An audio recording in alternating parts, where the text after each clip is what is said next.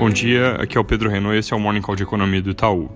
Depois do estresse de segunda-feira, ontem foi um dia mais calmo, houve melhora parcial dos mercados globais e do nosso local aqui também, muito em função da expectativa sobre o pacote de estímulos que o presidente Trump prometeu, a respeito do qual seriam divulgados mais detalhes ontem ao longo do dia.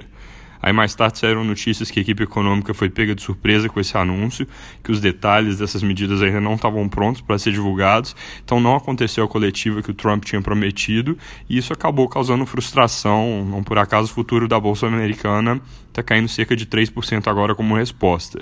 Ainda é esperado que venha algo, mas a gente particularmente não acredita que vai ser tão grande assim, e agora que foi adiado, não se sabe exatamente quando sai, então com isso o mercado acaba tirando um pouco o pé, que é o que está ocorrendo agora. Já na Europa, o Banco Central da Inglaterra cortou juros em reunião extraordinária, eles entregaram queda de 50 pontos hoje, enquanto o consenso de mercado era um corte de 25 a ser feito na reunião regular que ocorre no fim do mês. E além disso, hoje o governo do Reino Unido deve anunciar um pacote de estímulos fiscais. O Banco Central Europeu também vem sinalizando que deve agir na reunião que eles têm amanhã, cortando juros um pouco mais, aumentando compra de ativos e estendendo linhas de financiamento.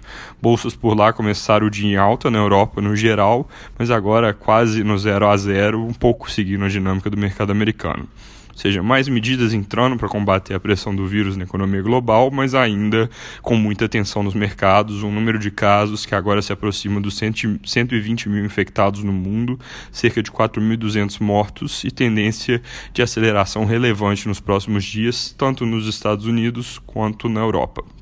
Petróleo segue pressionado, perspectiva de excesso de oferta nesse ambiente de demanda fraca causa preços significativamente mais baixos. Os jornais, os jornais reportam que a Arábia Saudita e Rússia estão conversando, mas ainda sem muita perspectiva de resolução no curto prazo. Na verdade, tem risco de novas quedas, dado que eles continuam aumentando a produção. Mudando um pouco de assunto, para comentar um ponto que ficou de lado nos últimos dias, na corrida do Partido Democrata nos Estados Unidos, o Joe Biden continua ganhando mais delegados e vai se consolidando como candidato para as eleições presidenciais. Isso foi uma virada impressionante que começou na Super Tuesday no início de março e agora mostra Joe Biden nas pesquisas nacionais com cerca de 46% dos votos contra 33% dos Sanders.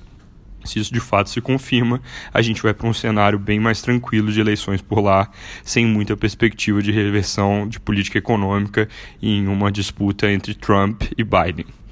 Vindo aqui para o Brasil, coronavírus agora tem 34 casos confirmados e o Ministério da Saúde alerta nos jornais dessa manhã que os casos devem começar a crescer exponencialmente nas próximas semanas. Então a dinâmica do mercado por aqui, que por enquanto vinha sendo muito ditada pelo que acontece lá fora, pode acabar ganhando um componente doméstico importante daqui para frente alguma coisa dessa perspectiva de aceleração local já deve estar no preço, mas faz sentido supor que pode vir pressão adicional de acordo com a evolução do vírus por aqui. O ministro Paulo Guedes se encontrou ontem com Dalvi Alcolumbre e, segundo o jornal o Globo, eles discutiram medidas para blindar a economia desse choque. O diagnóstico é que o Brasil precisa acelerar as reformas para estimular a economia via confiança, investimentos e assim compensar a pressão negativa do vírus. Segundo o mesmo jornal, o presidente Bolsonaro pode se encontrar hoje com o Alcolumbre também e também com o Rodrigo Maia para discutir a agenda do parlamento. Da parte de dados, acabou de sair o IPCA de fevereiro, teve alta de 0,25% no mês, isso é acima do consenso de mercado. A inflação em 12 meses, com isso, recua de 4,2 para 4, para 4, perdão, mas na margem o dado é pior que o esperado e com isso deve pressionar a discussão sobre os próximos cortes de juros do Banco Central.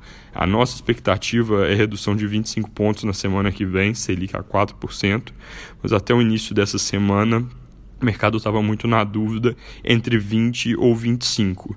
E aí agora com esse número, ele deve acabar contribuindo para fazer a discussão se concentrar para a dúvida entre 0 ou 25, que é algo que já vinha acontecendo nos últimos dias, mas agora se reforça. É isso por hoje, um bom dia.